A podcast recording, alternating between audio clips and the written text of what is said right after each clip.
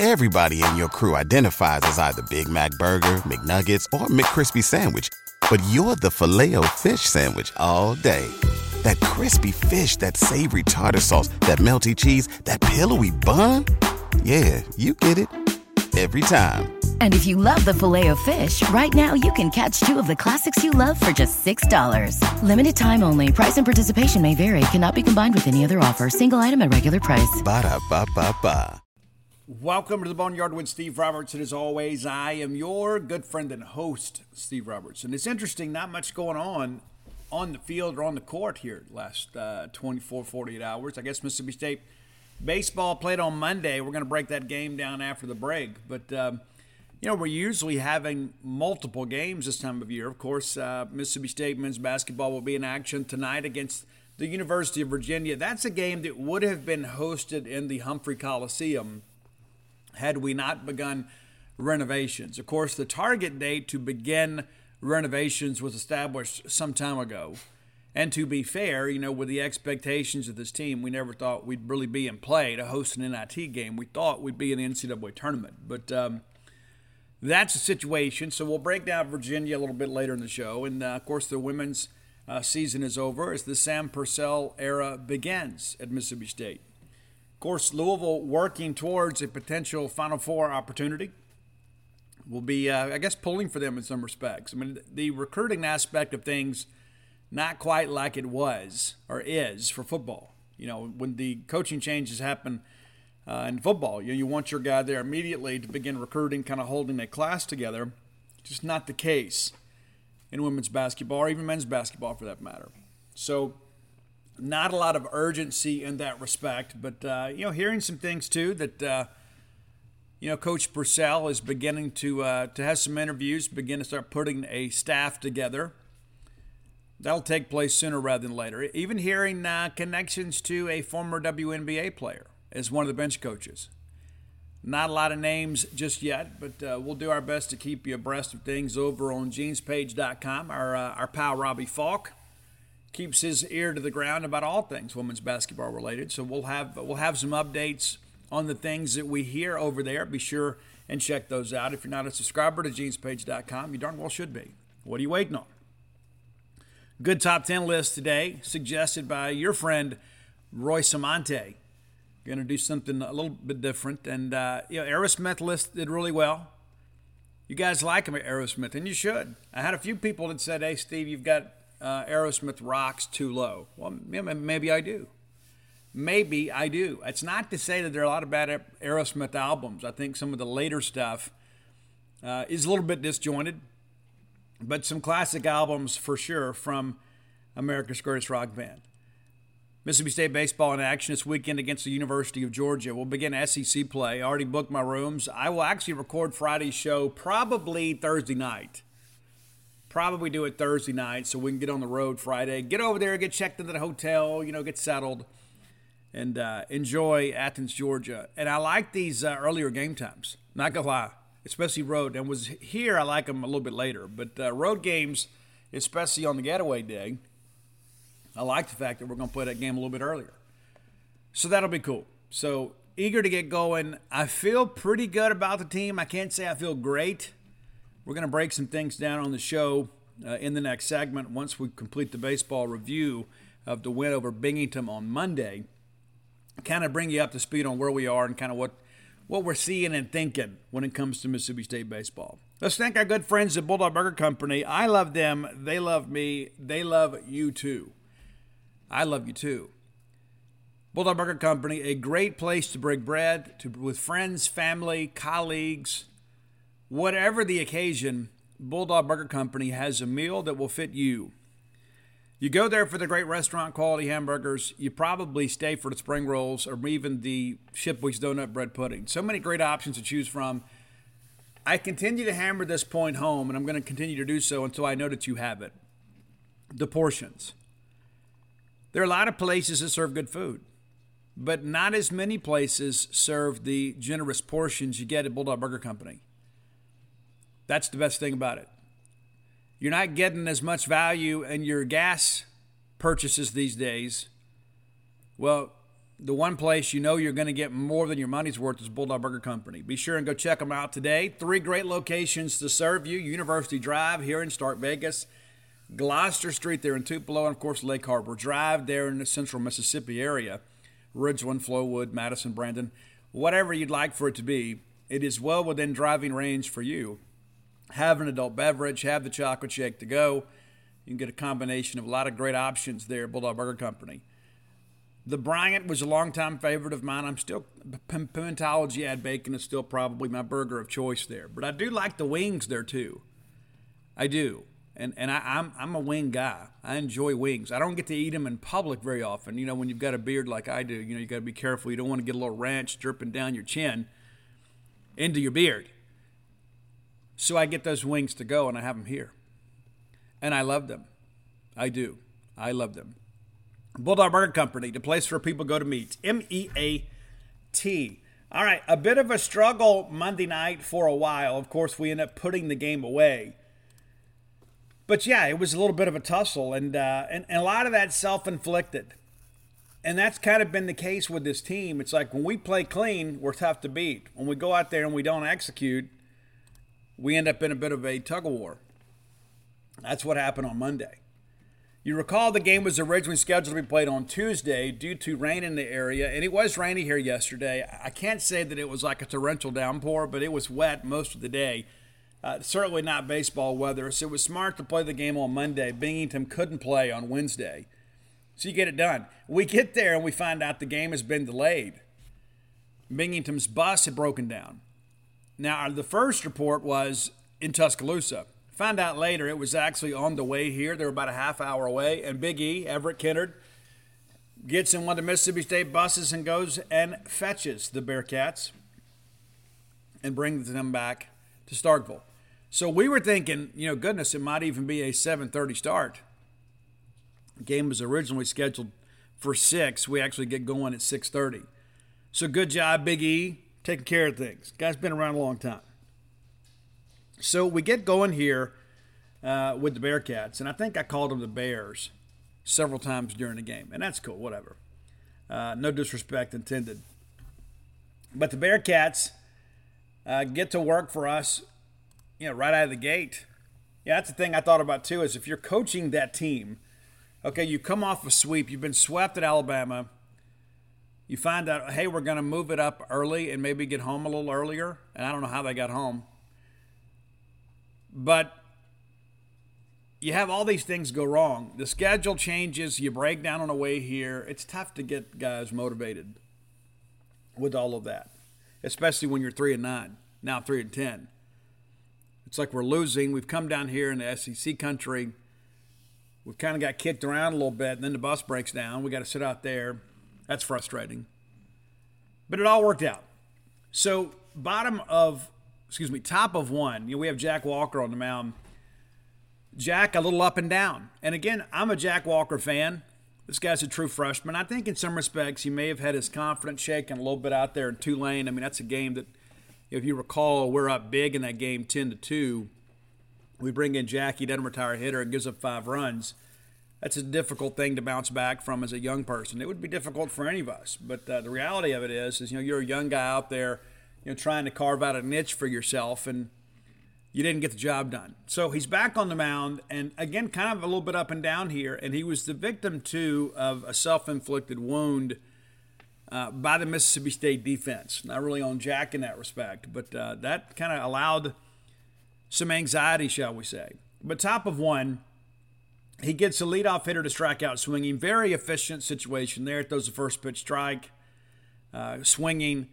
The next thing you know, it's an 0 2 count. We, we waste a pitch. They won't chase, and then we strike him out. Pretty efficient effort there. Well, then we walk the next guy. We hit the third guy. So now all of a sudden you got runners on first and second and some drama there at Dudy Noble Field. You get the cleanup hitter Sullivan to strike out swinging on three pitches, and you say, okay, we're a pitch away from getting out of this. And then Tully singles back up the middle on the very first pitch, drives in a run. It's one nothing. We follow up with a fielder's choice there and force the runner at second. So again, I think it's the third time in four games, you know, we're down one nothing. No fear. Mississippi State gets a swing too. Jess Davis, who uh, opened up as the leadoff hitter, and I'll be honest with you, I think we need Jess Davis in the lineup more. Number one, he's an elite defender, even though he had a bit of a, an issue in, in, in one inning here. The guy makes some very acrobatic catches. He tracks the baseball well. He is a stolen base guy. We need that at the top of the order. Maybe he's your leadoff guy. Maybe he is. And based on what I saw from him in this ball game, I think I'd probably start him Friday night against Georgia. So he walks on four pitches. Doesn't take a lot of skill to do that, but you got to have a good eye to play, not to chase anything. And what does he do? He's still second base. So right away, we've got the leadoff guy on and in scoring position with three outs to work with. KJ then strikes out swinging. Hancock uh, reaches on an error, hits the uh, baseball through the second baseman, and Davis comes around to score. Even though that ball, you know, kind of trickled into the outfield, there was no doubt Davis is going to score. He is pretty fleet of foot. It's not a game is tied. Logan Tanner then reaches on a fielder's choice. Uh, they force Hancock out at second. Close play, though. Hunter Hines then follows with a double to left field, and then Logan Tanner scores. And that's a long way to run for the big fella there. LT scores from first on a double to left. Good effort, to say the least. Kellum Clark follows through with a single to the right side, continues to hit the baseball hard. That's a great sign, too. Hines scores and is now a 3 1 ball game. Cumbest reaches on a fielder's choice. They force a runner uh, at second. And again, a close play. I like the energy that Kellum Clark is playing with. You know, he beat a throw to second over the weekend, but they have to bring it. You know, he is not a guy that's just going to like give you the out. So it's a 3 1 ball game now for State after one. I feel like we're okay here. Bottom of second, we pitch ourselves into some trouble, and then we gift them three runs. DeVitro doubles down the left field line on an 0 2 count. It's not like we were behind it. It's an 0 2 count. We probably called a little too much to the plate there. Good job of hitting by him uh, for the double. Mason K swinging, and then the guy lays down a great bunt. The nine hole hitter, Corey, lays down a great bunt. Now there's runners on the corners with less than two outs for the top of the order. Good baseball there. Good baseball uh, to say the least. You got you got the guys on your pretty efficient situation. You think if we can elevate a baseball here, we got a chance to get a run. Well, we get Matheny swinging and really battled in this at bat too. Got down 2-0 in the count, worked it way back, full, gets the case swinging. Those are the kind of moments that young people will pull confidence from. It's like, okay, I've had some things not go my way this inning. I've missed a spot you know, the guy lays down near a near perfect bunt, and I got to face the leadoff hitter. And rather than fold, Jack Walker really battled. We get the case swing in there again. We're thinking, okay, we are a pitch away from getting out of this, and then we walk him on four pitches to load the bases. So it's like again, it's a self-inflicted issue here. You know, you just got to pound his zone a little bit, work down, maybe roll up a ground ball, maybe get under a barrel with a slider. We have trouble throwing strikes. Bases loaded, then Aoki doubles to center field. They call it a double because Jess Davis didn't touch it. It is a routine fly ball to center, and it's right at dusk. And as Ron Polk has said, for those of you who listen to the radio, Dudy Noble is a tough place to play at dusk. We really needed to get dark or to stay light. And so I thought Davis's body language right out of the gate was bad. It's like he runs up there and he looks confused and next thing you know, the ball is over his head, and all three runs score. Aoki cruises into second with a double. So again, even though Jack Walker's had some up and down in this inning, we locate that baseball, we make a play. It's 3 1 Bulldogs heading to the bottom of two. But instead, we had this issue, and, and you know, you say, well, you know, Steve, it's baseball. You know, it is, it is. But I got a young pitcher out there that's struggling with confidence, and he gets the routine flat ball to get out of the inning, and we can't make the play. And Jess Davis will tell you, got to make the play. It wasn't like it was necessarily a physical or a mental error. It's just one of those things that happens at times. It's an unfortunate. But unfortunately, Jack Walker's a guy that gets tagged with that. And it's bigger than the box score, right? It's bigger than that. It's like the guy does his job, and I guess that's the, the lesson Scott Foxhall will kind of ram home to him. Is like, hey, you did what you were supposed to do. The defense just kind of let you down. Well, rather than quit, he battles back and gets a K swinging. And so basically, he strikes out the side in the inning and then gives up three runs. And again, not necessarily say that's fair to him, but again, that's the game. It's a team game. You can do your job, and your your teammate cannot, and the team suffers. So now it's a four-three game. Binghamton has the lead. I didn't feel bad at this point because I said it sooner or later we're going to get to these guys. But you don't want to gift anybody runs because in this inning, we gave them runners and then we gave them runs. So that's all self inflicted. Bottom of second, Mississippi State comes up. RJ Yeager strikes out swinging. Big at bat there. You know, actually got down 0 2, worked it full, fouled off a payoff pitch, and then strikes out swinging. Uh, Lag comes up. He too gets down 0 2, doesn't chase the waste pitch, strikes out swinging. Jess Davis is sent hit by the pitch to put him on base for the second consecutive at bat. He breaks for second. They throw him out. And, and as you guys heard me talk on Monday's show, they are not especially proficient at uh, throwing out runners, but they get Jess. But I like our thought process. Let's get him on, put pressure on the defense, put pressure on the pitcher. Everybody is a different pitcher in the stretch.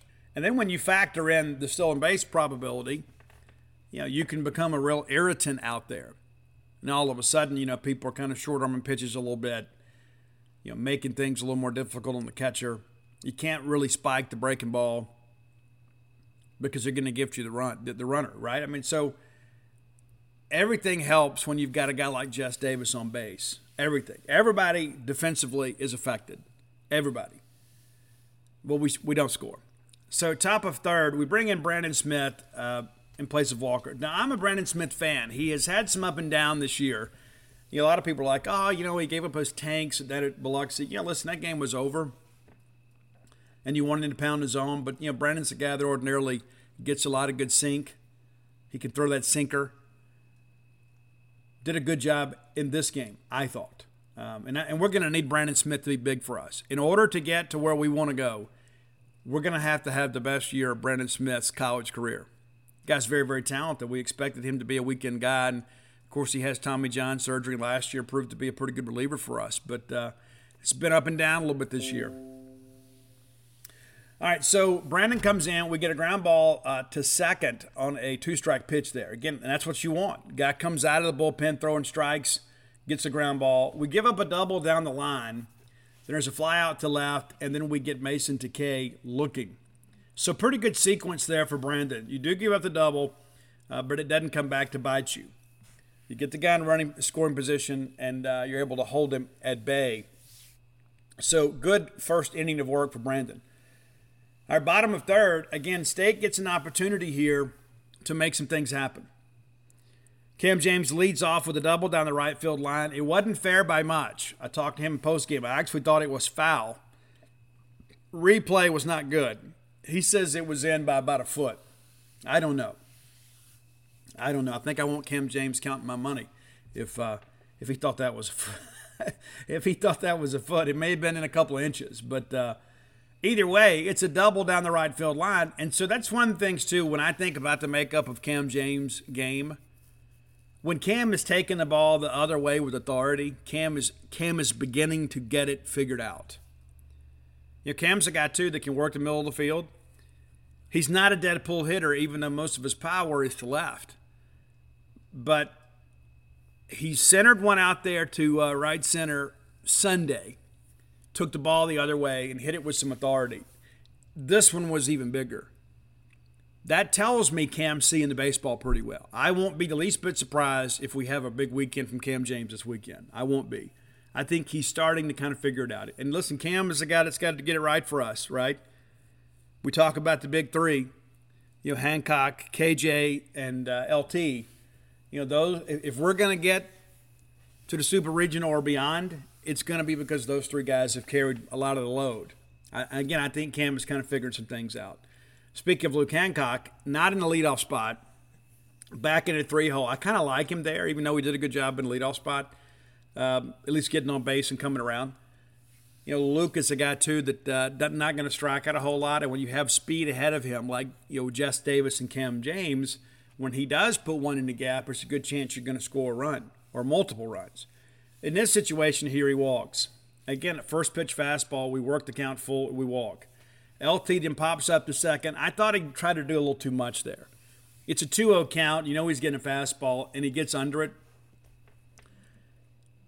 Big situation for him there. He didn't come through, and that's going to have to happen. And, and listen, nobody's going to bat a thousand with runners in scoring position. If they were, they'd already be in the big leagues. But this is in the bat too that uh, kind of came back to haunt us a little bit. Now all of a sudden it's a non-productive out from your cleanup hitter, and you got two guys on. Then there is the fly out to center field. Hunter Hines uh, rips a fly ball out there.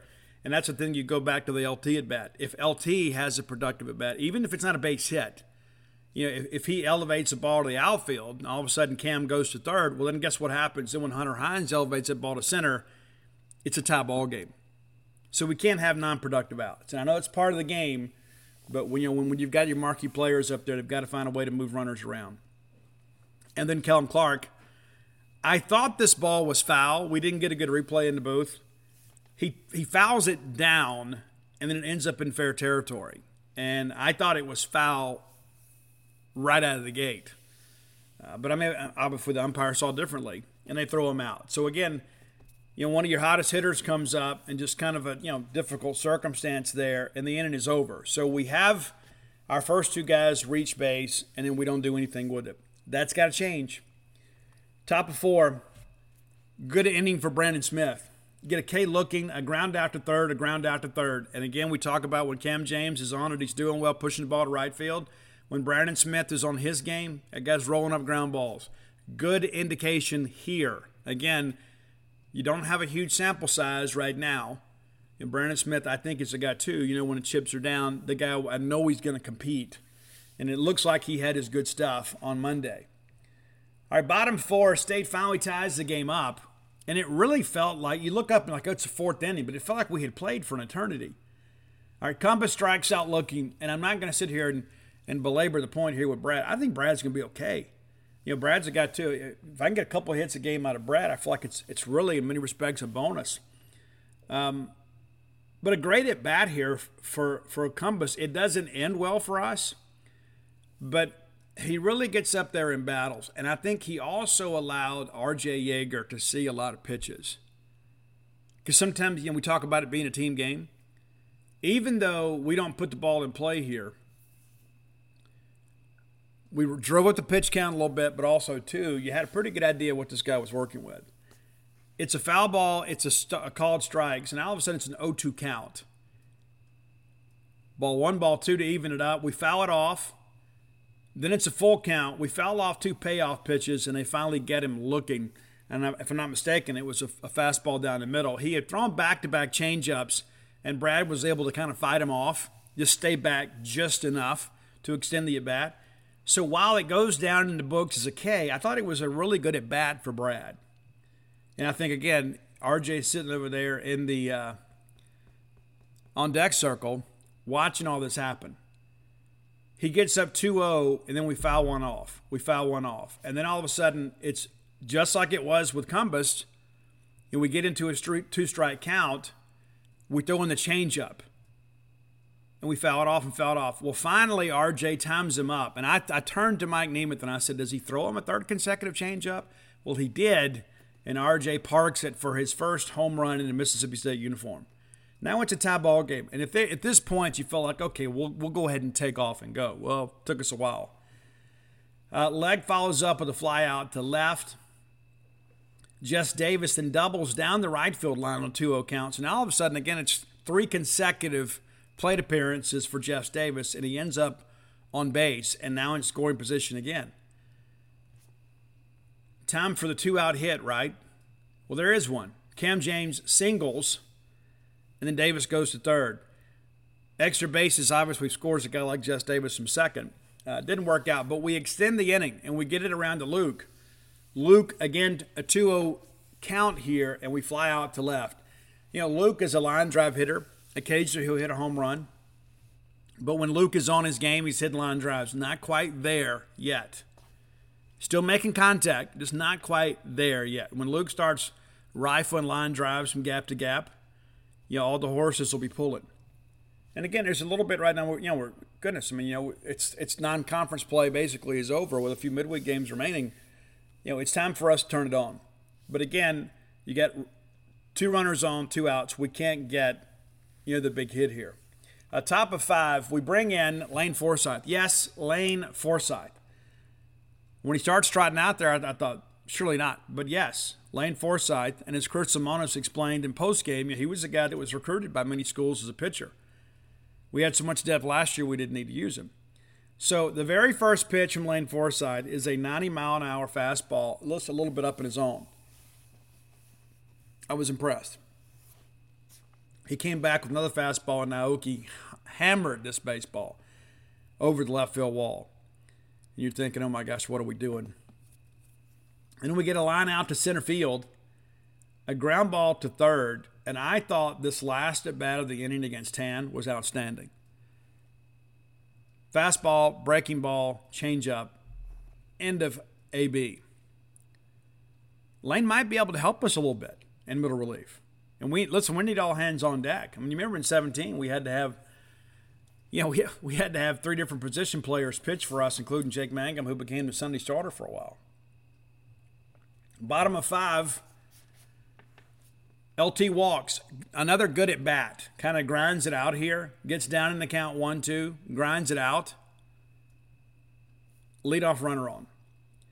So we're down a run with the leadoff runner on with five, six, and seven coming up. And these are some guys that have some real power for us. Your two top home run hitters and Hunter Hines and Kellum Clark coming up. And here we go, non productive at bats again. You can have one an inning, you can't have three. And we had three. Hines strikes out swinging, Clark strikes out swinging, Cumbest strikes out swinging. We don't even put the ball in play. We get a runner to first to open the inning, and we don't even put a ball in play. That's got to get, get better. And these guys, listen, these guys have had some big moments for us. All three of these guys got a lot of power. I think what uh, Hines and Clark have five dingers apiece. Cumbest has four. Not saying I need a home run here, but I need somebody to you push the ball in a gap somewhere. LT's already shown he can score from first, right? I can promise you 19 don't want to score from first very often. Uh, that being said, we got to do a better job putting the ball in play. Just can't happen here. Can't happen here. And of those at bats, too, what's crazy, too, only two foul balls between the three hitters. All right, so Cam Tullar comes in in the top of six for Forsythe. We immediately give up a infield single to Devitria, who had a good ball game against us. Mason and singles to the right side, and you're thinking, oh my goodness, here we go. Your Cam had a good outing against Texas Tech, and you think maybe he's back on track. And then, you know, over the weekend, kind of up and down a little bit. So they pinch run here, bring in a couple guys, and uh, Cam battles back. We get a K swinging on three pitches. He gets a nine hole hitter, Corey. He's out. We bring in Drew Talley. I've said on this show recently, I think Drew Talley is going to be a big part of the answer for us in the bullpen. He proved that on Monday night. Talley comes in with two guys on and one down. He gets a fly out to right field. The runners hold. And then he gets Evans to strike out looking on three pitches. So the inning is over. And one thing's for sure you can tell with Drew Talley the guy is going to compete. He's going to go out there and pound his own. He's going to make you hit his pitch but he's not going to get up there and nibble. And as a reliever, that's how life has to be. All right, bottom of six. State ties it up again. A lot of defensive changes here. RJ strikes out swinging on three pitches, and he swung at all three of them. Fouled the first two off, and then K swinging. Leggett then grounds out to short. Jess Davis walks again. He's on base. For the fourth consecutive time, he's on base. Cam James singles up the middle, chases Davis to third. Hancock walks to load the bases, and then LT is walked. So here we are again, bases loaded.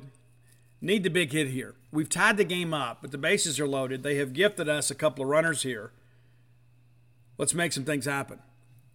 Hines grounds out the short after a, you know a, a full count at bat but you, you know you have a chance to break the game open here. And again, the burden on all this rests on the entire nine. You know, it's not one or two guys. You would say what's you know, our big three's got to come through. You know, Hunter Hines has proven he's a pretty big ball player for us too, and I can promise you he wants to get that ball out of the infield too.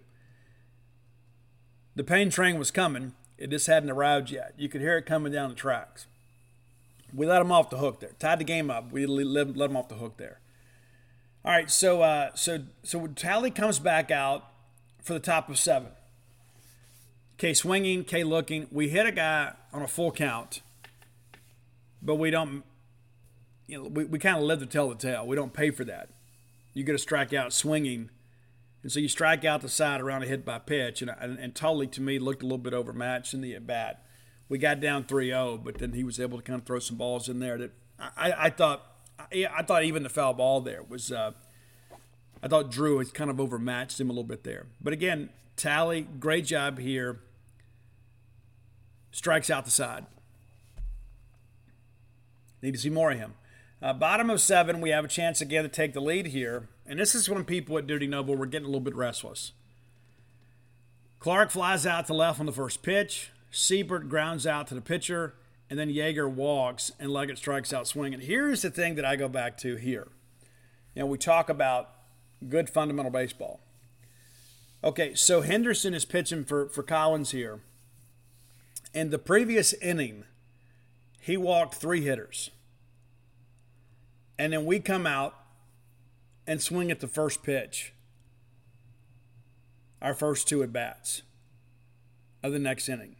It's like that that kind of situational awareness. When you have a guy that struggled the inning before to throw strikes, why am I going to come back out there and look to ambush the first pitch I see? I, you know, maybe they got exactly what they wanted, but we end up getting a fly out and a ground out. I just think that you know let, let's work the count a little bit. It's a tie ball game. It's not like when the game is extended. We just need to get somebody on and get them around. And you've had a guy that basically tried to walk the ballpark the previous inning, and we're ambushing the first pitch. I, I just I, I would probably tell my guys to go up there. Hey, we're taking it. We get a strike. And lo and behold, the one guy that doesn't swing at the first pitch, R.J. Yeager, walks. then uh, Leg strikes out swinging to end the inning. So I just kind of felt like this was a bit of a lost opportunity here against a pitcher that was somewhat struggling. Top of eight, we make a change here, and uh, you know we, we had pinch hit for for Cumbest with uh, Von Siebert. So Skinner goes to center, and Brooks Auger comes in to pitch for Drew Talley, who again was really good. Auger comes in, and I thought threw the baseball really harder than he has all year. He is a guy that has a nice breaking pitch and can change up on you a little bit. I thought his fastball had more life Monday night than we've seen all year. So we get a ground out to first, then we get a strikeout swinging and a strikeout swinging, and he is just blowing the fastball by these folks. Now he's throwing other pitches for strikes, but he's stepping up there, you know, 94, 95, and just kind of throwing it by people. That's good to see. Eventually credited with the win because in the bottom half of the inning, we absolutely blow this thing away. And again, it starts with Jess Davis, and what's crazy to think about, they finally get him out. It's like if you told me we were going to put up, you know, eight runs in the inning, and Jess Davis is going to lead it off. I'm thinking, well, he, he set the table. Nope, he pops up to third on an 0 2 count. The only time in the game he didn't reach base. Cam James then walks and still second. Hancock walks. Hancock still second because we had Cam still third there on the on the walk there, and that was huge. It's huge because it puts the lead run right in position to score with less than two outs. And that's on the walk. That's on ball four. Cam's taking third. Good situational awareness by a veteran base runner there. So now there's runners at first and third. They bring the infield in. And you got Logan Tanner up there, and you're beginning to think, okay, I hope you have good dental insurance because if he hits a hard ground ball or a line drive at somebody, uh, it could be trouble. Hancock takes second, which removes the possibility of the double play. And I agree with Chris Lemonis. Probably took the best pitch of the at bat to protect the runner there they have basically next to no chance to throw him out there. With the infield drawn in, you know, they're not holding the runner so he can get a bigger lead, and it's just it's almost next to impossible when you're playing as far in as they were to make the play. Not to mention you throw it down there, Cam's just going to steal home. It's kind of the uh, the U trip play, right? Didn't need any magic. We talked earlier about LT had came up in a big situation with a 2 0 count and ended up popping up. This time he doesn't. He gets the big hit. When the game is on the line, LT comes through. Singles to the left side, both runs score. It's 7 to 5, and I think we think, okay, this thing is over. this is over. Well, then Hunter Hines steps up a pitch later. They bring in uh, Rothbaum, and the very first pitch that he throws, Hunter Hines lasers over the right field wall. Now it's a 9 5 ball game. They hit Kellum with the pitch and then balk him to second. Thank you very much. Skinner has walked on four pitches, and that's it for Rothbaum. They bring in Sinicki, who was the submariner. You know, throwing breaking ball and change up stuff like in the 60s. I think he was like 81, 82 on the fastball. Very first pitch he throws, R.J. Yeager sends deep into the Starkville night to make it a 12 to 5 ball game. As I wrote yesterday, two rounds of Yeager for those in the left field lounge. And then Tanner Leggett steps up two pitches later and hits another tank. It is now 13 to 5. Davis comes up for the second time in the inning and they plunk him. Interesting. Two guys plunked in the inning, both after home runs. It's like when you're down 13 5, it's not like they're, we're showboating. You just can't make pitches.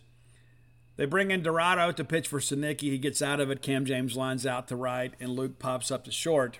It's 13 to 5. We bring in Jackson Fristoe.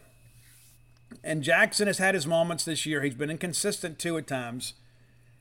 I thought his fastball had some life too. You know, maybe it's because of the fact you look up and say, "We just need you to get three outs for us. Just go out here and make some things happen." They pinch hit. Lo and behold, we walked the first hitter. But I thought the fastball showed some real juice. For the first time this year, I, you know, I look at Fristoe. Sometimes it looks like he's four or five miles per hour down from what I remember him being a year ago. He looked more like himself in the ninth inning here. It looked like he's letting it go. Speaking of letting it go, I apologize there. I got some people here doing some work at the house today, and and uh, my dogs don't uh, don't like strangers. So so there you go. They're letting me know that somebody's here. But anyway, back to Fristoe. I really thought the fastball had more life than it's shown this season, and so maybe that's a good thing. I think it is. We got to fly out to right. Of course, it's a it's a chorus of um, pinch hitters here in the night. Then there is the strikeout swinging, and then there is a single to right field. And good for Rosselli, the kid. Hey, good for him. Got a chance to hit a Dudy Noble Field got a hit. Didn't matter. And then uh, Tully strikes out swinging. So, yeah, we had some issues here with control a little bit. But I thought the life of the fastball, that's the, that's the headliner for me. That is the, of the Fristoe performance. You can say, well, you know, Steve, it's a 13 5 ball game. And that's true.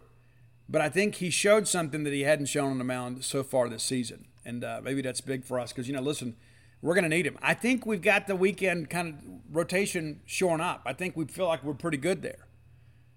Now it's a matter of finding some guys that can get the job done for us on the back end. Maybe that's Fristoe. Maybe he's a middle reliever. Maybe he's a back end guy. Who knows?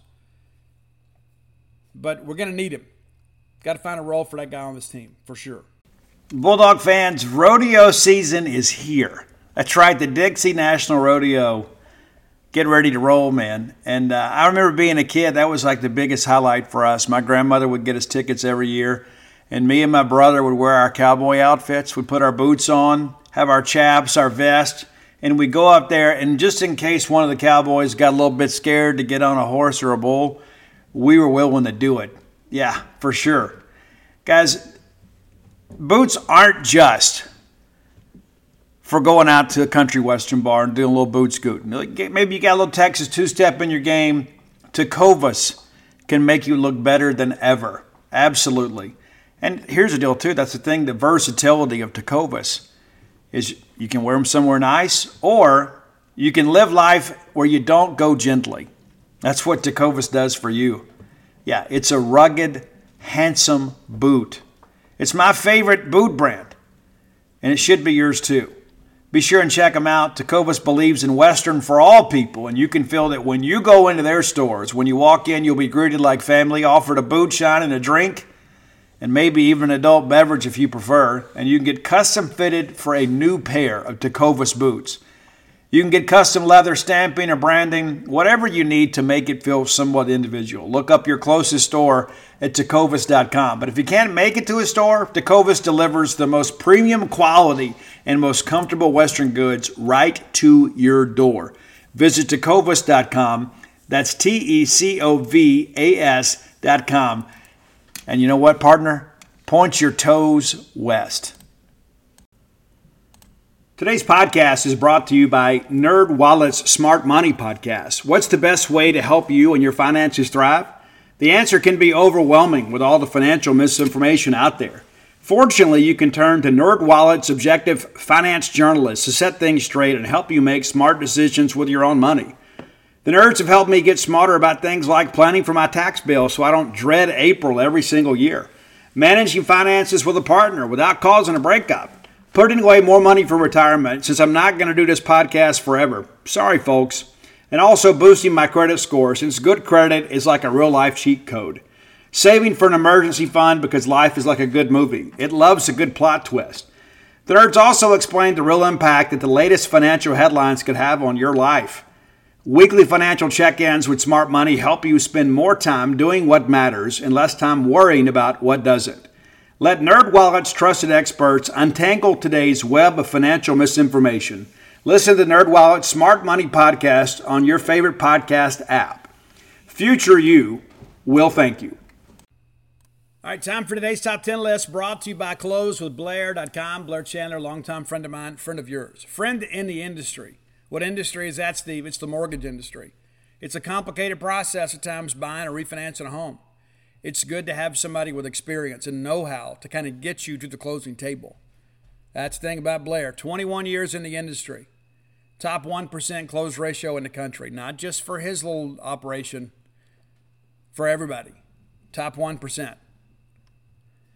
Fairway Mortgage, that's the uh, company that Blair works with, one of the top mortgage lending institutions in the world. Second in value and loan value last year.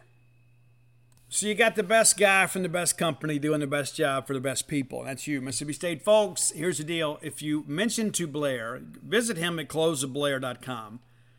But maybe if you're thinking, you know, I'm still not going to remember that, you can always DM me. I'm happy to give you the information. But let me, while I'm giving you info, let me give you his cell number, his personal cell number.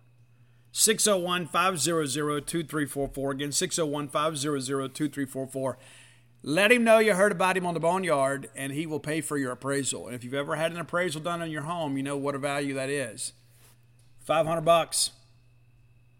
He'll pay for it. One less thing to worry about. Again, that's closewithblair.com. Be sure and check him out today. Okay, so it is time for today's top 10 list. Roy had the idea, and of course, Aerosmith got him thinking about this about – bands and or artists that kind of got a second bite at the apple like they had a career and maybe went away and came back and had two shots at stardom and there have been a lot of those folks for different circumstances a few honorable mentions here uh, Meatloaf is one. You know, Meatloaf, of course, had some success in the 70s. Came back, you know, in late 80s with uh, I Would Do Anything for Love, but I Won't Do That. Huge hit, the biggest hit of his career.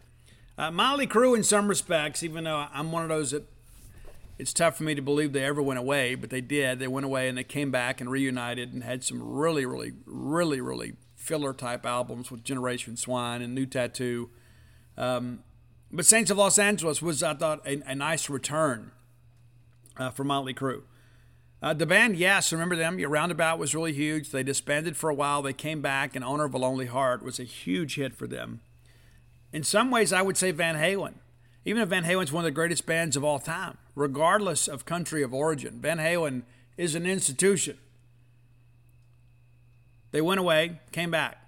Had a bit of a stretch there with uh, Gary Cherone from Extreme as the lead singer. Even though I, I, like some of that stuff, it's not true Van Halen. Of course, they come back and um, make some cool things happen. But, uh, you know, we're, we're, we're beyond that now, sadly.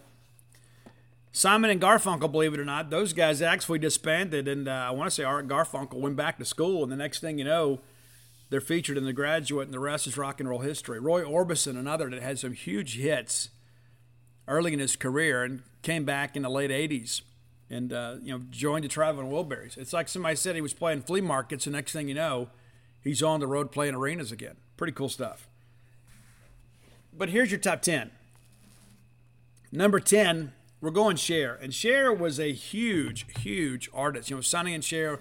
You know, when we were when we were kids, Sonny and Cher is like it gave hope to all of us that were somewhat average looking, right? Because if Sonny Bono could uh, could marry a beautiful woman like Cher, we're thinking, oh, hey, I can do that too. Maybe I should learn to sing. Maybe I should learn to dance, be funny. But uh, Cher, an incredibly talented actress and singer in her own right, so many great songs over the years. Uh, yeah, I remember you know the Gypsies, Tramps, and Thieves stuff. That was all that stuff was great. She went on her own and then came back in the late 80s. And uh, a lot of people know that the video, you know, if I could turn back time, it's a great song. I did not go in that direction. I went with Jesse James, just like Jesse James. It's your number 10 song today for Cher. Number nine, a band that I loved as a kid and I loved as a young adult, a band that I love today. Not, not a lot of new music these days from these guys, but it's Duran Duran. The comeback album was called The Wedding Album and it, on the cover it had uh, pictures of all the the band members' parents, bridal pictures or wedding pictures. And the song "Ordinary World," and this is uh, this song is very very special to me, as you've heard me talk about on the show before. It was around the time that I was kind of rediscovering life, and uh, was living there at 215 North 34th Avenue, there in Hattiesburg. That that house no longer exists. The university has uh, made all those old neighborhoods parking lots now. But I, I lived there. I had a great time. It's kind of where I put my foot in the ground and made my stand in life. And when this song came out, Ordinary World came out, the very first time that I heard it, it something stirred inside of me. And there's just so many things that is uh, you know, very, I guess you could say, sentimental to me because of this. Because that's all I wanted to do. Is let me just find this ordinary world and live an ordinary life, and just be a regular guy, and not be the guy that's got uh, you know cops come to the house all the time. And so I did. So that song means a lot to me. And so a tip of the cap to the boys in Duran Duran for their comeback. Number eight, one of the greatest comebacks in the history of music. I've got them behind some other bands because I don't like them quite as much, but I have seen the documentary How Do You Mend a Broken Heart about the Bee Gees probably a dozen times. I really enjoy it. I do. I think it's great. The Bee Gees were actually, you know, a bit of a pop rock band in the late 60s and then all of a sudden, you know, they discovered their falsetto and disco became a thing. The Bee Gees were huge. I mean, people act like they were a punchline to a joke. Guys extremely talented. Well, then they couldn't do anything. I mean, these guys couldn't even book Knott's Berry Farm, and, and Knott's Berry Farm was free to get in. And so they elected to just go write songs for people and just had a tremendous career as songwriters. And then in the late 80s, they came back, released a reunion album and so we're going to go with You Win Again. Great song. And yeah, I just think about all these, you know, Robin and Barry Gibb, just absolute geniuses. It's a real tragedy, uh, no pun intended. But the Gees had a great comeback, and uh, in many respects, I think are are finally getting their due from a new generation. Number seven, one of the greatest comeback stories in the history of not just music but in life. It's Tina Turner had a great career with Ike Turner, of course, uh, you know, the victim of domestic violence. She goes on her own, becomes this incredible powerhouse as a solo artist. Amazing vocal range. Amazing. She always had it, and I think there were a lot of people too that once she came back to the scene and really the record company put some money behind her, people realized that she's one of the greatest of all time. It's Tina Turner so we're going to go with the old classic, What's Love Got to Do with It? That's your number seven song. Number six, and you can say, Well, Steve, you put this band ahead of Tina Turner. I did, and I will fight you over it. It's Black Sabbath. Black Sabbath actually had a couple of different comebacks. After Ozzy left, they ended up getting Ronnie James Dio to join them from uh, Rainbow. We've talked about that before. We had the song The Mob Rules on the show. They finally reunite. Bill Ward's not on the drums, but you got Geezer Butler and Tony Iommi and then Ozzy together. They record the album 13, which had some really cool stuff on it. And it's true to who Black Sabbath is. Black Sabbath, really the godfathers of heavy metal. And so this is heavy, it's tuned down, it's ominous, and it's End of the Beginning. That's your song, End of the Beginning from Black Sabbath off their final album, 13. That's number six. Number five, you say, well, Steve, how could you put Alice in Chains ahead of Black Sabbath? Well, to be honest with you, I like more of the Alice in Chains catalog. And I miss Layne Staley. I have some Layne Staley shirts that I bought uh, from the Layne Staley Foundation. That they uh, and I encourage you to do that too. If you're looking for some cool band merch, go to the Layne Staley Foundation. I think that's the actual name of it. And the, the money they use is to fund treatment centers in the Pacific Northwest. How about that? There are some treatment centers out there that you know kind of specialize in heroin and methadone clinics and stuff like that. And so you buy a shirt, uh, you buy a Layne Staley shirt, and then the proceeds go to help fund treatment centers in the Pacific Northwest. I have three of them, and uh, would buy more. Uh, just one of those things too, I guess, because Layne Staley meant an awful lot to me and his music to this day in some ways kind of makes me sad when I listen to it. I, I, can see how he and Jerry Cantrell were really struggling. And as a person on this side, you know, of recovery, it makes me kind of sad, especially the way Layne's life ended. Uh, but they did come back, and uh, with Howard as the new singer, and uh, I love the song "Check My Brain." They've had, I guess, three albums out now since they reunited, and beginning to kind of get some, you know, some huge dates and playing in front of a lot of people. Number four, we'd had this band on Monday. It's Aerosmith. And, you know, the comeback album was done with Mirrors that kind of panned. And then they put some money behind them with Geffen. And next thing you know, Aerosmith became a big thing again. You know, really the comeback for them, of course, was they did the Walk This Way video with, with Run DMC, which was like kind of the forerunner for, for a lot of things in music. That was, that was one of those epic type collaborations that really changed the direction of not just rap music, but popular music and rock music. Incredible. But I went with Off the Permanent Vacation album. We did do Looks Like a Lady earlier this week. We're going to go Ragdoll, which I think is an underappreciated Aerosmith track. Number three, another band that had some huge success in the 70s and kind of went away for a few years and then came back. It's Heart. I love Heart. I think uh, Ann and Nancy Wilson are just absolutely incredible. I think they are two of the, they're a powerhouse. I don't care who you put around them. I, I think Nancy Wilson, especially as a songwriter and as a guitarist, uh, will kind of carry the show. But uh, an incredible singer too. And so we, in '85 they released the album Heart, which was their comeback album. A lot of people would go with the more popular tracks. I'm going a deeper track that I actually got some radio play.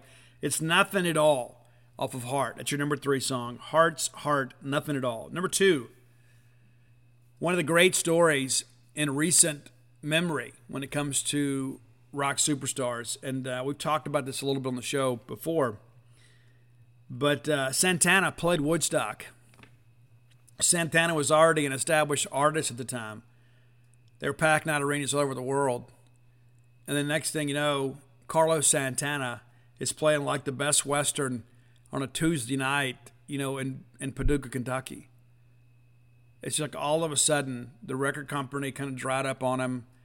Carlos was still making great music. Nobody heard it though. And Clive Davis goes out and gets Santana and says, Hey, what if we put the classic Santana sound with some modern day pop stars singing those songs? How would that be? Well, it became Supernatural, became one of the best selling albums of all time.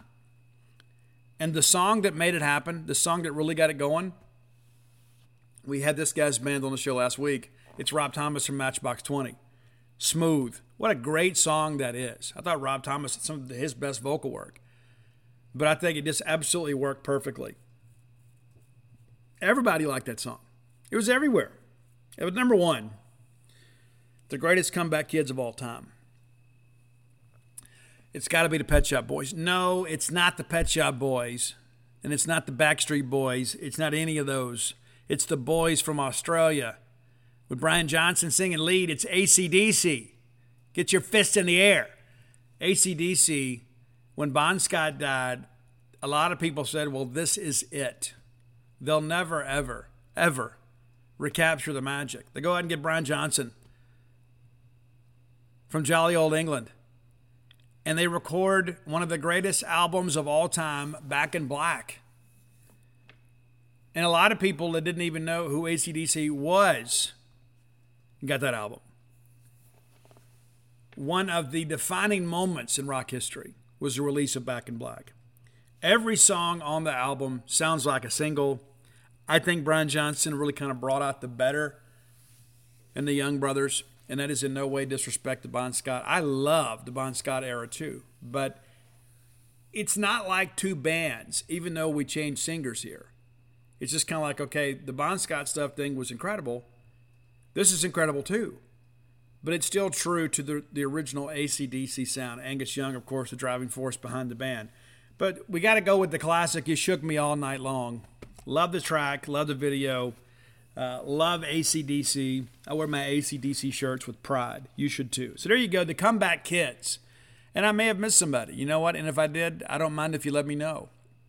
That's okay. This is my list. I love these artists. I love the fact that uh, there are people, especially in this day and time, you know, record companies are so greedy. You know, it's they're always looking for the big single. Nobody's committed to an artist anymore. And so when you see bands come back and have some success, it's pretty exciting. Yeah, and I think about the Motley stuff too. We, we put them in the uh, honorable mentions, but when the Dirt came out on Netflix, all of a sudden the new generation of people are like, "Oh, dude, Motley Crue." I'd always heard about these guys. Now I know the stories. And I do think the dirt could have been about an hour longer. I thought they kind of uh, ran through some things that probably needed a little more development. But I was glad to see Crue get their due. Looking forward to seeing them at the uh, stadium show out in Atlanta soon. Hadn't seen Motley in a long time. I'm jonesing. So there you go, your top 10 list brought to you by closewithblair.com. I forgot to do it earlier. Let's do it now. The prime shrimp player of the game is Jess Davis, transfer from University of Alabama Birmingham. And we when we signed him, we thought, hey, this is our our answer in center field. He hadn't proven to be that yet, but he may. Let's take a quick look at what Jess had to do on Monday night. Pretty good effort by him. I mean, the drop ball withstanding he goes one for two. Two runs scored, two walks. Was he on base uh, four out of five times? The one time was a pop up. The reality of it is, Jess Davis is a guy that was kind of a catalyst for the offense. And then Cam James, right behind him, goes three for five. Also reaches base with a walk, too. So good effort by the top two guys. Luke Hancock 0 for 3, but gets uh, three walks in the game. But Jess Davis, I really thought, had the game we needed him to have in order for us uh, to break this game open. So Jess Davis out there doing good things for Mississippi State. Visit Prime Shrimp at primeshrimp.com a New Orleans based company that brings you delicious shrimp, easy to cook, right to your door. Get delivered straight to your door. It's well packaged. Go to primeshrimp.com. They've been peeling shrimp in New Orleans since the 1940s. Proud to debut an exciting new product with Louisiana Crab Boil. You can serve restaurant quality shrimp at home in under 10 minutes with none of the usual fuss of cooking. Simply take a pouch of the pre seasoned shrimp, drop it in a pot of boiling water, and you got a meal ready in a few minutes without all the prep and cleanup. No peeling, no deveining. It's ready to go. Order at primeshrimp.com, get it delivered straight to your door. Use promo code Boneyard to save a few bucks. Try it today with a risk free purchase. If you don't love it, you get your money back. I'm kind of partial, to be honest with you, to French Quarter Alfredo. Use some bowl some noodles while you're boiling your other water. Drop in that pouch, drain it, boom, you've got French Quarter Alfredo directly on your on your table without a lot of trouble. More coming soon. Always a money back guarantee. All orders over four pounds. Shrimp, shrimp, shrimp. Ah, ship for free. Your shrimp ship for free. Say that five times fast. Again, that's primeshrimp.com. All right, next segment of the show brought to you by our friends at campusbookmart.net. Longtime sponsors of the show. I love Campus Bookmart. You will too. A lot of folks say, Steve, I'm kind of unfamiliar with them on the backside of campus over there. Go by and see them on game day. Go by and see standing man, Miss Kathy Brown, the lovely, talented Susie. You'll be glad you did. Wonderful people doing a great job for a wonderful fan base. If you can't make it to town, maybe perhaps you live in a foreign land, I don't know, somewhere like Louisiana or Tennessee, you can order direct from them at campusbookmart.net. And by being a loyal Boneyard listener, we'll give you a phrase that pays. That's BSR, which stands for Beautiful Steve Robertson. That gets you free shipping on all orders over 50 bucks. Any order less than $50, absolutely incomplete. All right, you should be aware Mississippi State in first round NIT action tonight against the University of Virginia. Let's take a few moments and look at Virginia. This is a team that's very similar to Mississippi State. Really, one game differential in the records here. They were 12 and 8 in the ACC. So they, their, their quality of wins is a little bit higher than Mississippi State. But let's look at the schedule. They open up losing at home to Navy, kind of a harbinger of things to come. They blast Radford by 21 in game two. They lose at Houston 67 47, and Houston's been a solid program, say the least. They beat Coppin State by 16 to go 2 and 2. They win against Georgia, and at the time, we people thought, hey, well, maybe this is going to be okay. Little did we know that Georgia was going to put together one of the worst seasons in the history of the Southeastern Conference. They come back to beat Providence pretty well, 58 40. They get by Lehigh 61 43. They lose by one at home to Iowa in the Big Ten ACC Challenge. Bounce back with a win over Pitt.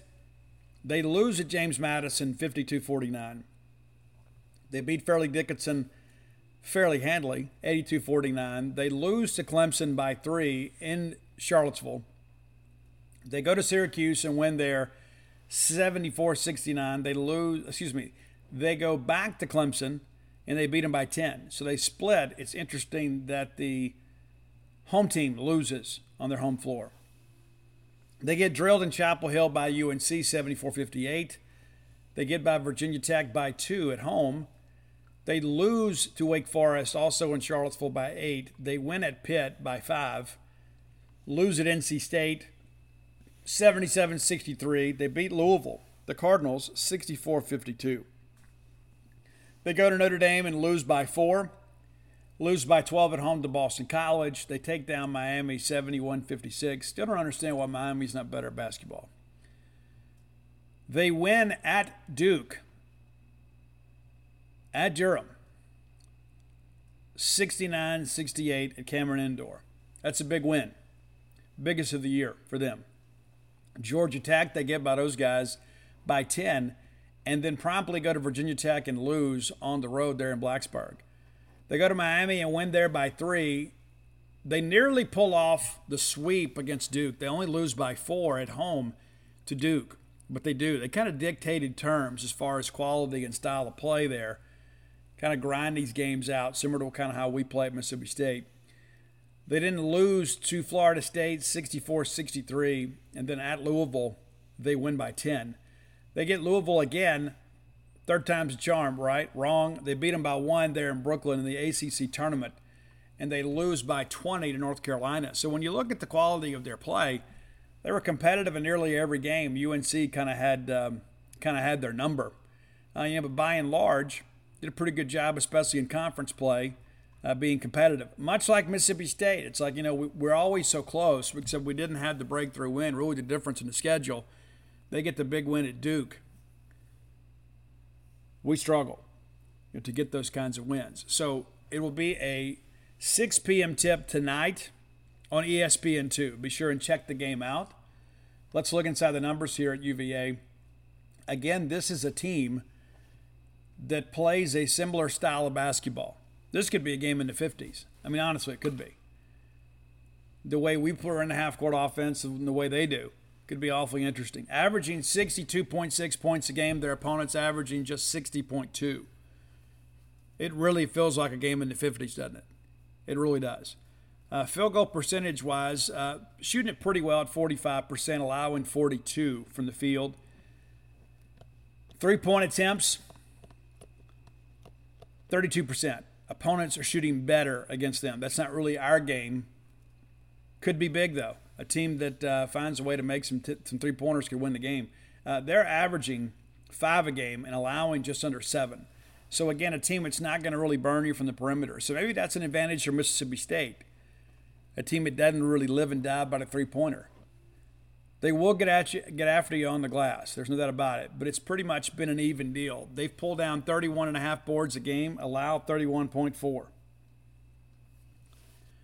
Assists, they're dishing out 14 a game, allowing 11.6. Assist to turnover ratio 1.4, allowing 1.1. So again, this is this is a quality team, but a team too that Mississippi State's capable of beating. 5.8 steals per game, opponents pulling 5.7. 4.5 blocks a game, 3.7 for the opponents. And so you look at the numbers, you know, it's this is a, you can see why they're in the NIT and not the big dance here. All right, Reece Beekman, that's the straw, the straw that stirs the drink, uh, leading them in most statistical categories. Has made uh, 21 three pointers on the year. Uh, guys shooting 43%. You know, doing a good job in just about every aspect here. When you look at the numbers here, you know, this is a guy that gets on the glass, not a huge rebounder, but a guy that's very athletic and kind of makes some things happen. Uh, has started all 32 games for them. That should not be a big surprise. Uh, has a 7.94 points per game. Leading scorer for them is Jayden Gardner. 32 games started for him as well, averaging 15.3 points a game. Armaan Franklin, 10.94 points a game. And Kihei Clark, 10.25. You know, three guys in double digit scoring there, but uh, they are a team that can score from all five spots on the floor very well rounded team, uh, to say the least. Lead rebounder for them is also Jayden Gardner, pulled down 212 rebounds, averaging just under seven boards per game. We got to get out and play. Simple as that. So, this is one that I think is essentially a coin flip. When you look at the numbers for them at home, they have been a very, very good home team. 10 and 6 at home, 6 and 6 away, 3 and 1 on neutral floor. Of course, Mississippi State just one win on the road. So I wouldn't say they're a great home team.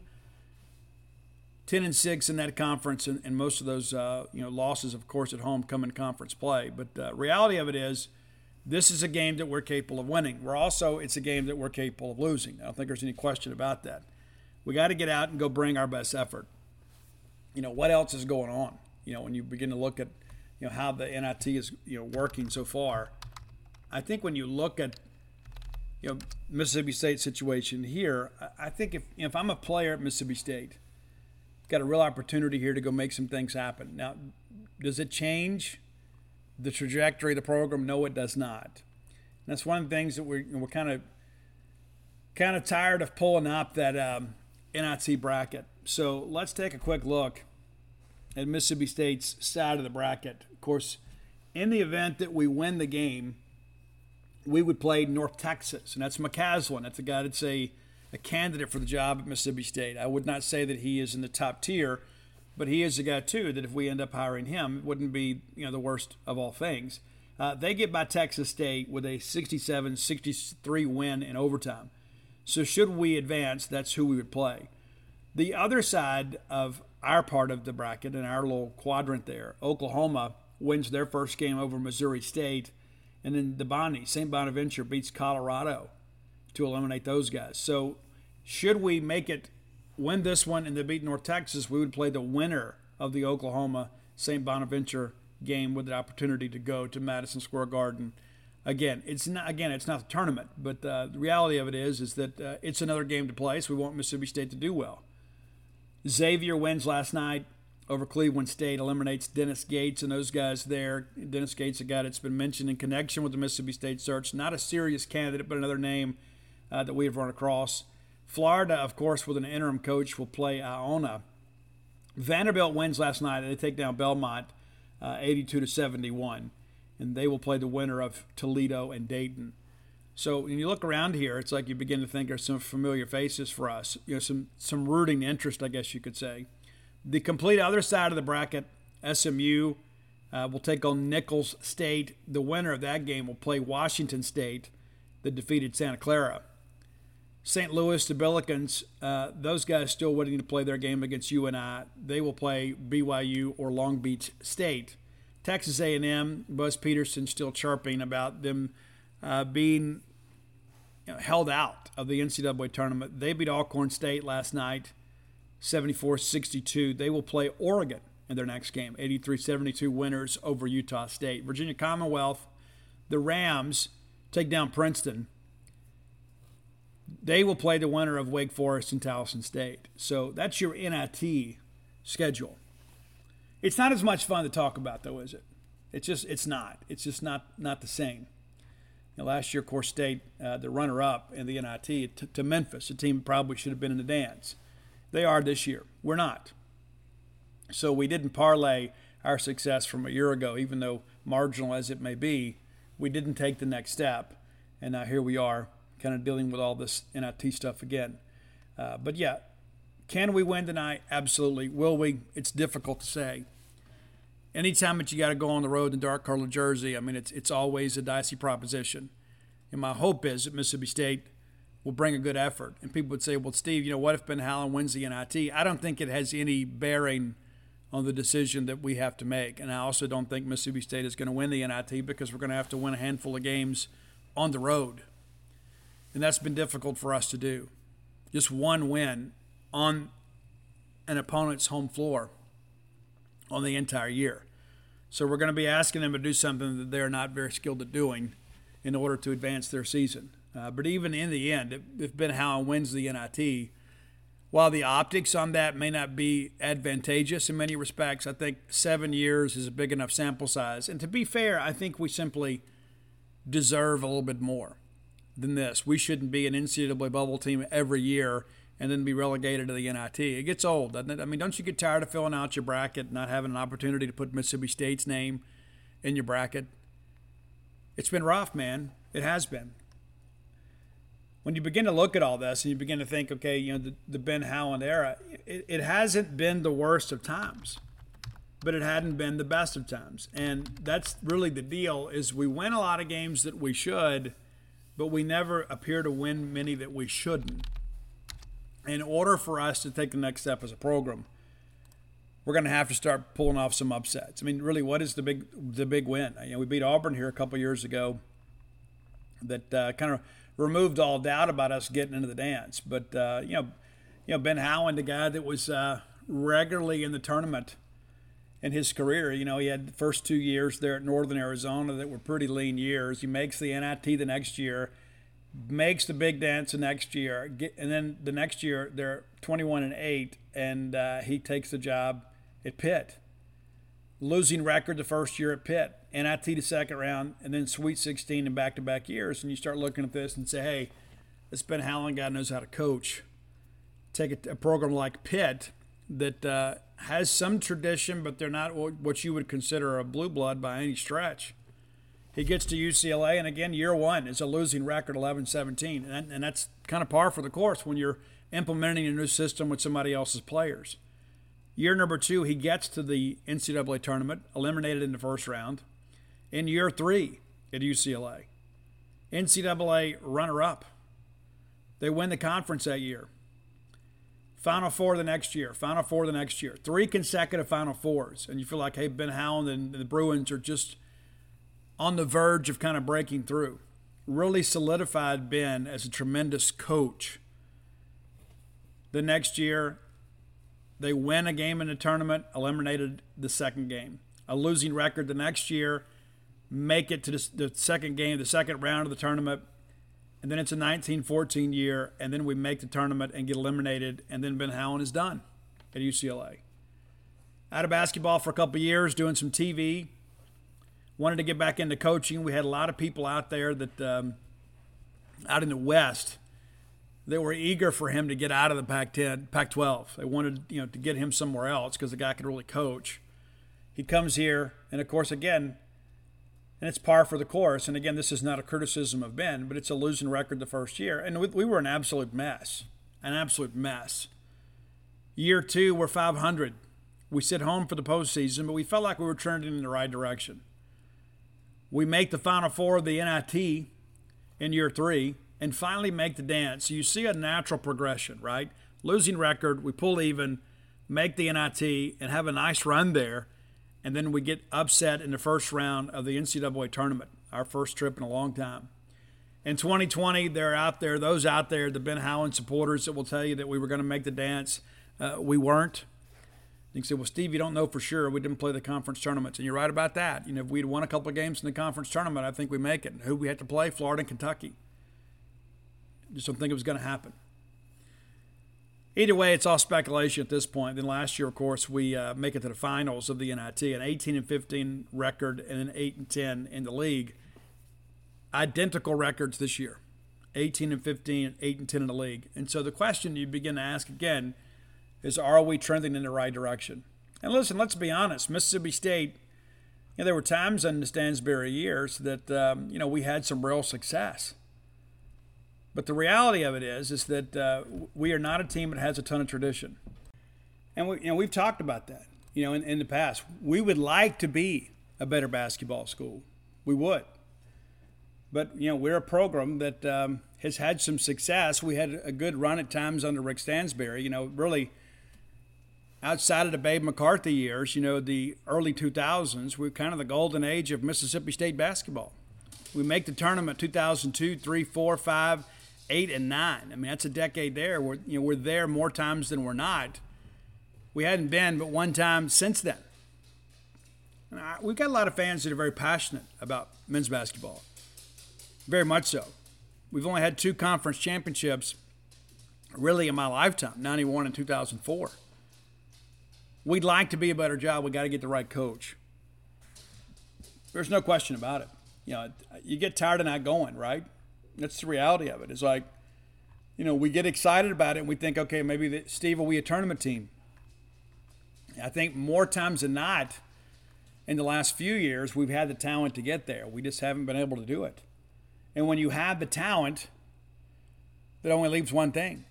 Now, there has been a lot of discussion about fan support, and in many respects, a lack of fan support. And that's the thing that I go back to. That's the biggest indictment to me on the Ben Howland era. And there are a lot of people that really like Ben.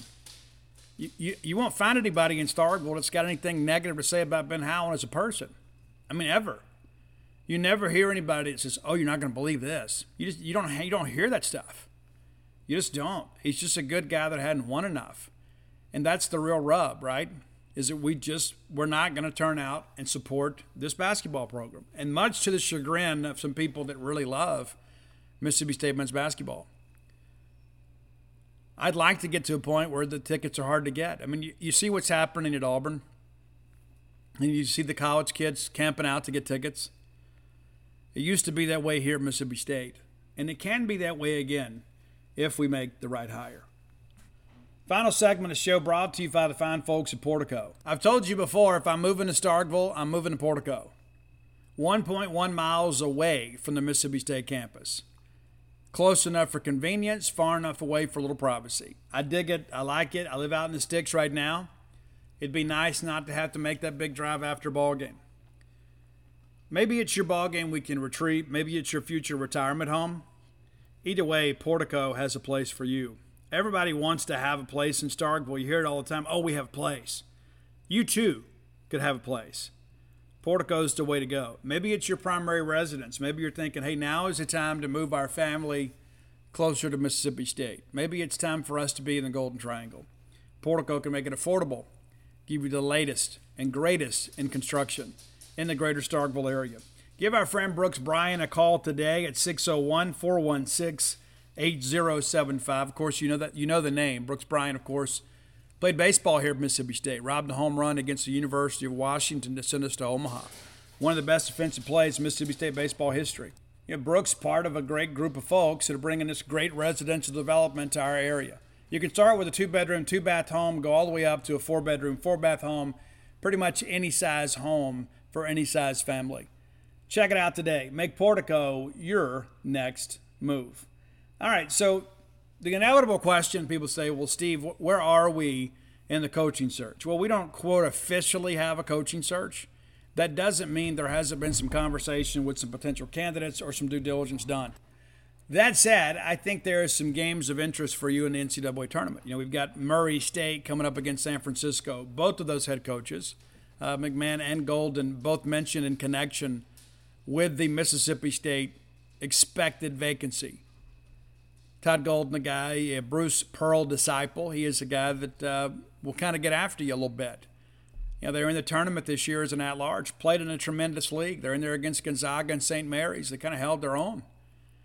You know, so this is not like that they're, you know, just in some obscure basketball hipster conference that they don't play a league competition. They do. Murray State, obviously, uh, you know, McMahon's done a great job there. There have been some connections with him in Florida. I don't get the sense that he is the priority candidate at Florida, but I do think that he is on the short list at Florida, as he is on the short list at Mississippi State. And again, there have been some conversations about potentially bringing him to Starkville. And then, of course, there's Chris Jans out of New Mexico State, a guy that uh, has done a great job coaching everywhere he's been. And I'll be honest with you, I think all three of those can. And I don't think you can go wrong. I think all three of those gentlemen are on the way up. I don't think there's any question. They know how to coach. Now you look at Todd Golden and you say, "Well, Steve, it's a small sample size." That's absolutely correct. It is. A little risk reward there, I guess you could say. You know, with him. You know, so a younger guy that's kind of moving up the ranks a bit. But do we want to look up 10 years from now and see him, you know, somewhere else, like at Auburn, after Bruce Pearl's resigned or retired? You know, sometimes you got to get the up and comer. Um, but I don't think that he is, I think he's probably maybe a little bit behind McMahon and Jans, to be quite honest with you. Uh, you know, and here's the thing about Chris Jans this is a guy that started in the junior college ranks. And when I think about the NCAA transfer portal and kind of what we've seen happen to the game in the last couple of years, some junior college experience I think helps. Because when you're installing your offense, it's like in JUCO, you're never really building anything. You know, it's a new team in many respects every year.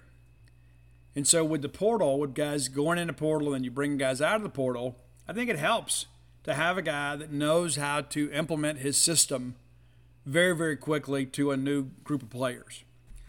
Now, when you look at his at his career path, it's rather interesting. You know, he was at Kirkwood and Independence and Howard College, and then Chipola uh, down there in the Panhandle Conference here in the South. Next thing you know, you know he's kind of bouncing around a little bit. He's at Illinois State as an assistant coach, and then he goes to Wichita State, and they had some great success there. And a lot of people will tell you he was kind of the secret of the success of the Shocker basketball program. He gets elevated to the head coaching position at Bowling Green, is there a couple years, goes back to Wichita State, and then gets another chance to be a head coach there at New Mexico State. The one year he's at Bowling Green, they go 21 and 12. He goes to New Mexico State out in the Western Athletic Conference. And I think it's important, too, to kind of look uh, kind of where we've come from You know, when you look at New Mexico State, you know, basketball, you know, it's again, this is a team that um, has had some tradition, I guess you could say. They've been to the Final Four once, been to the Elite Eight once. Kind of sounds like us, right? Been to the Sweet 16 five times. But a lot of that success, you know, came really prior to 1990. I think that's probably fair to say. You know, and then all of a sudden you, you kind of look at you kind of where how things have have developed here in recent years. You know, Jans gets there in 17 and 18. You know, they were on a pretty good trajectory. Uh, you know, with Marvin Menzies. I mean, it was uh, they were in the tournament most years, and so they bring in a guy that's able to sustain and then build upon that same level of success. So, I guess Paul Weir was there, kind of the stopgap between the two. But this is a team that was consistently winning in the mid 20s, doing a really nice job here. And then Jans gets there, and in, in 2017 18, they're 28 and 6. They win the conference. They make it to the first round. The next year, 28 and 6, they win the conference. Make tournament, eliminated first round. The next year, 30 and 5, they win the conference get to the tournament, eliminated first round. So there's something to be, I guess, in some ways concerned about that, right? 2019 and 20, they go undefeated in the conference and win it. So the four years that he, excuse me, the three years that he is there as a head coach prior to the cancellation of the 2020 year, they win the conference, win the conference, and of course they win the um, the conference tournament the two years that it was held in 2020. We didn't do it. Then of course there's you know there's this year, you know so we'll see how things progress. It's kind of a difficult year last year in 2021. Kind of difficult to judge anybody. They made the finals of the Western Conference tournament, Western Athletic Conference tournament last year, uh, and got defeated. But uh, it was kind of a weird year in some conferences. But you know, there are a lot of people that build a program. Chris goes in and then takes a good program and makes them really good. I can't say he's made them great, but he's made them really good. They're a team that people don't really want to face. They do a great job in their league. And of course, he's made the tournament. Hasn't had a lot of success in the tournament, but they've made it, which is more than we can say as of late. Now, the other really popular name, of course, is Matt McMahon. I really like him a lot too. I don't think there's any question that this is a guy that would do a great job at Mississippi State. Currently the head coach at Murray State.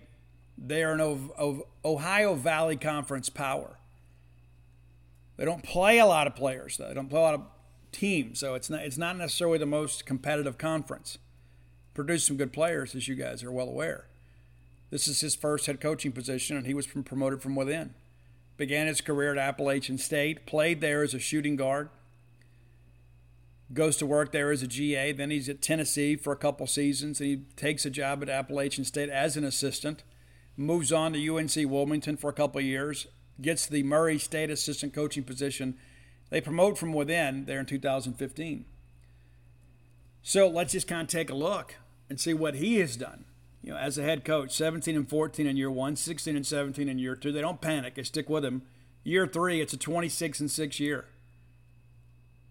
16 and 2 in the Ohio Valley to win the conference. They make it to the tournament, they get beat. The next year, 28 and 5, tied for first in the conference, goes 16 and 2. They win their first game, losing the second. The next year, 23 and 9, also tied for first in the conference, 15 and 3 in the league. Postseason's canceled. Last year, kind of a wild year for everybody again, 13 and 13, 10 and 10 in the league. Uh, you can kind of throw that one out. This year, 30 and 2. 18 and 0, undefeated in the league, and ready to play an NCAA tournament game against San Francisco. So you, you look at these guys and you realize, okay, Jans has had more experience. Uh, and also has played in a variety of conferences and and, uh, and, and brought some good things around. Uh, McMahon probably has uh, maybe some more ties to our natural recruiting footprint, but you know that's the thing about college basketball. Guys in college basketball will go anywhere to play You know, Todd Golden, of course, uh, out at San Francisco. A lot of people are really high on him. A lot of people think whether we hire him or somebody else does, that you're going to look up here soon. You're going to be like, you know what, this guy's a legit guy. Not a lot of experience, a much smaller sample size. He played college basketball, played at St. Mary's, then spent some time playing overseas. Came back, went to work at Columbia as an assistant. Then he was hired by Bruce Pearl and was there through 16 as an assistant coach. Got a job out in Frisco as an assistant, and they promote from within. And, uh, you know, here's the thing about him the first year, 22 and 12. The next year, 11 and 14. This year, 24 and 9. So you look at it and you say, Steve, you know, there, he really hasn't proven himself, and maybe he hasn't. And I think that's one of the reasons that he is um, maybe behind McMahon and Jans a little bit. Not to say that he doesn't make sense, because he does. There's just not as much of a resume that you look at and say, you know what, hey, this makes a lot of sense to me. So we're working through it all. Uh, but I think, you know, as soon as Mississippi State season is over, there will be a formal announcement, probably not immediately, maybe a day or so, maybe the next day, whatever. Uh, and then we'll get really serious about this. And, and, a lot of people think that we can't interview candidates until we fired the coach. That's just not true. Just not how it works. But the reality of it is, is that we are trending toward change. And so we'll make an announcement, and then once the coaches that we are talking to, their seasons end, we will get real serious about finalizing a contract. I don't think this is a process that is going to linger on. I think we have done a good job uh, kind of preparing for the inevitability of this moment. And in many respects, I, I believe this has kind of been coming for a couple of years. Yeah, I think it's kind of been trending in this direction. And you say, well, Steve, you know, we nearly won the NIT last year, and that's true. It's true against a team that was better than us. And again, it's kind of a microcosm of the Ben Howland experience. You know, we, we get in there and fight tooth and nail and make a game of it, and then we, we can't close it out. We just haven't been able to get over the hump. And so we're renovating the Humphrey Coliseum. New blood is on the way in the head coaching position. I don't think there's any question about that. Uh, and then we'll kind of see how things go from there. But you know, there are some other names out there. Uh, obviously, you know, Niko Medved at uh, Colorado State is a guy. We talked about McCasland at North Texas. There are still some other names out there. Of course, Andy Kennedy's name gets tossed around. A lot of Mississippi people would like to see us hire him. I don't think it gets to him. I know that I believe he would take the job, but I don't think it gets to him. I believe that your next big basketball men's basketball coach, will come from those three names: Matt McMahon at Murray State, Todd Golden at San Francisco or Chris Jans at New Mexico State. I believe your next men's basketball coach is one of those three individuals. And we'll see how things kind of progress from there. Eager and excited to kind of see what happens. We, we you know, a new broom sweeps clean. That's true, but uh, we need some life, and I think that's one of the things when I look at some of these guys like Chris Jans. You know, their their style of offense, I think will put people in the seats. I do. You know, Matt McMahon is a little more, you know, half court grinded out, but they're very efficient in what they do. You know, one of the top uh, offensive efficiency teams in the country. Uh, so we'll see how things progress. But uh, you know, for now, you know, no matter your feelings about Ben Howland or the direction of the potential coaching search, which is not really a potential search, the search has been ongoing. No matter what you think about that, tonight Mississippi State is on the floor. So let's go pull for Mississippi State to get a win. Uh, playing the NIT in no way impacts the coaching search. It's not like all of a sudden, okay, well, we haven't done anything now, but now that the season's over, we can get started. That process has been ongoing for some time. But tonight, the maroon and white's on the court. So let's go pull for a Mississippi State victory, and then we'll uh, we'll see what shakes from there. Uh, again, I see the game as pretty much a toss-up, but I do think it'll be a low-scoring affair, and I hope that Mississippi State uh, will play well. All right, that's going to do it for today. I want to remind you guys, too, you know, if, if you're looking for books, you can find them at dogpilethebook.com. Also, too, before I go, I want to share with you guys a brief story that, that's not really connected to me. Um, it is connected to me in some respects just because we have the same publisher. But I want to share this. I'm going to, I'm going to share this with you. And you can order this at dogpilethebook.com. It's uh, actually on our website that uh, the publisher set up for my books. But uh, if you can't remember that, which you should be able to, there is another book called Path to Enlightened Turkey Hunting. I didn't write this book. It's by former Mississippi State Professor Emeritus Jim Miller, James E. Miller. And it's just in time for turkey hunting season.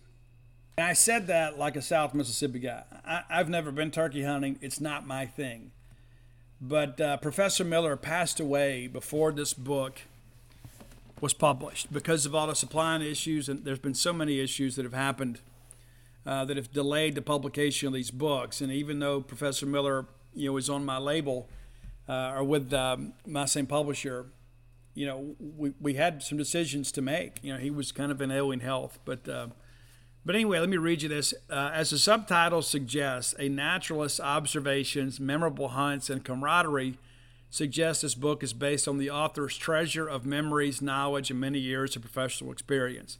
Travel with Miller as he navigates his outdoor life as a hunter and a naturalist. Join him as he pits his savvy knowledge against the willy turkey gobbler. Sadly, Jim Miller will not be able to hold this book in his earthly hands as he passed away of COVID related complications on January 24th. Uh, and all of that is true. And um, this is basically Jim Miller's opus. You know, this is like, you know, his memoirs of a life lived as a naturalist and uh, the joy of turkey hunting. And so I encourage you, maybe if you were a student of Professor Miller, or perhaps a friend, or maybe you just have a turkey hunter in your life, uh, you can find it over at Dogpile the Book, or if uh, to make it even easier, because there'll be some people that won't won't quite get it. Um, it turkeyhuntingbook.com. How about that? I want to find the turkey hunting book. Go to turkeyhuntingbook.com. And again, that's not my book. I don't make anything from it. I just feel that um, since even though I never met Jim Miller, that uh, the fact that we share the same publisher, I want to do what I can to kind of help that family. There was a kind of a short run of books on that There's not a lot of inventory.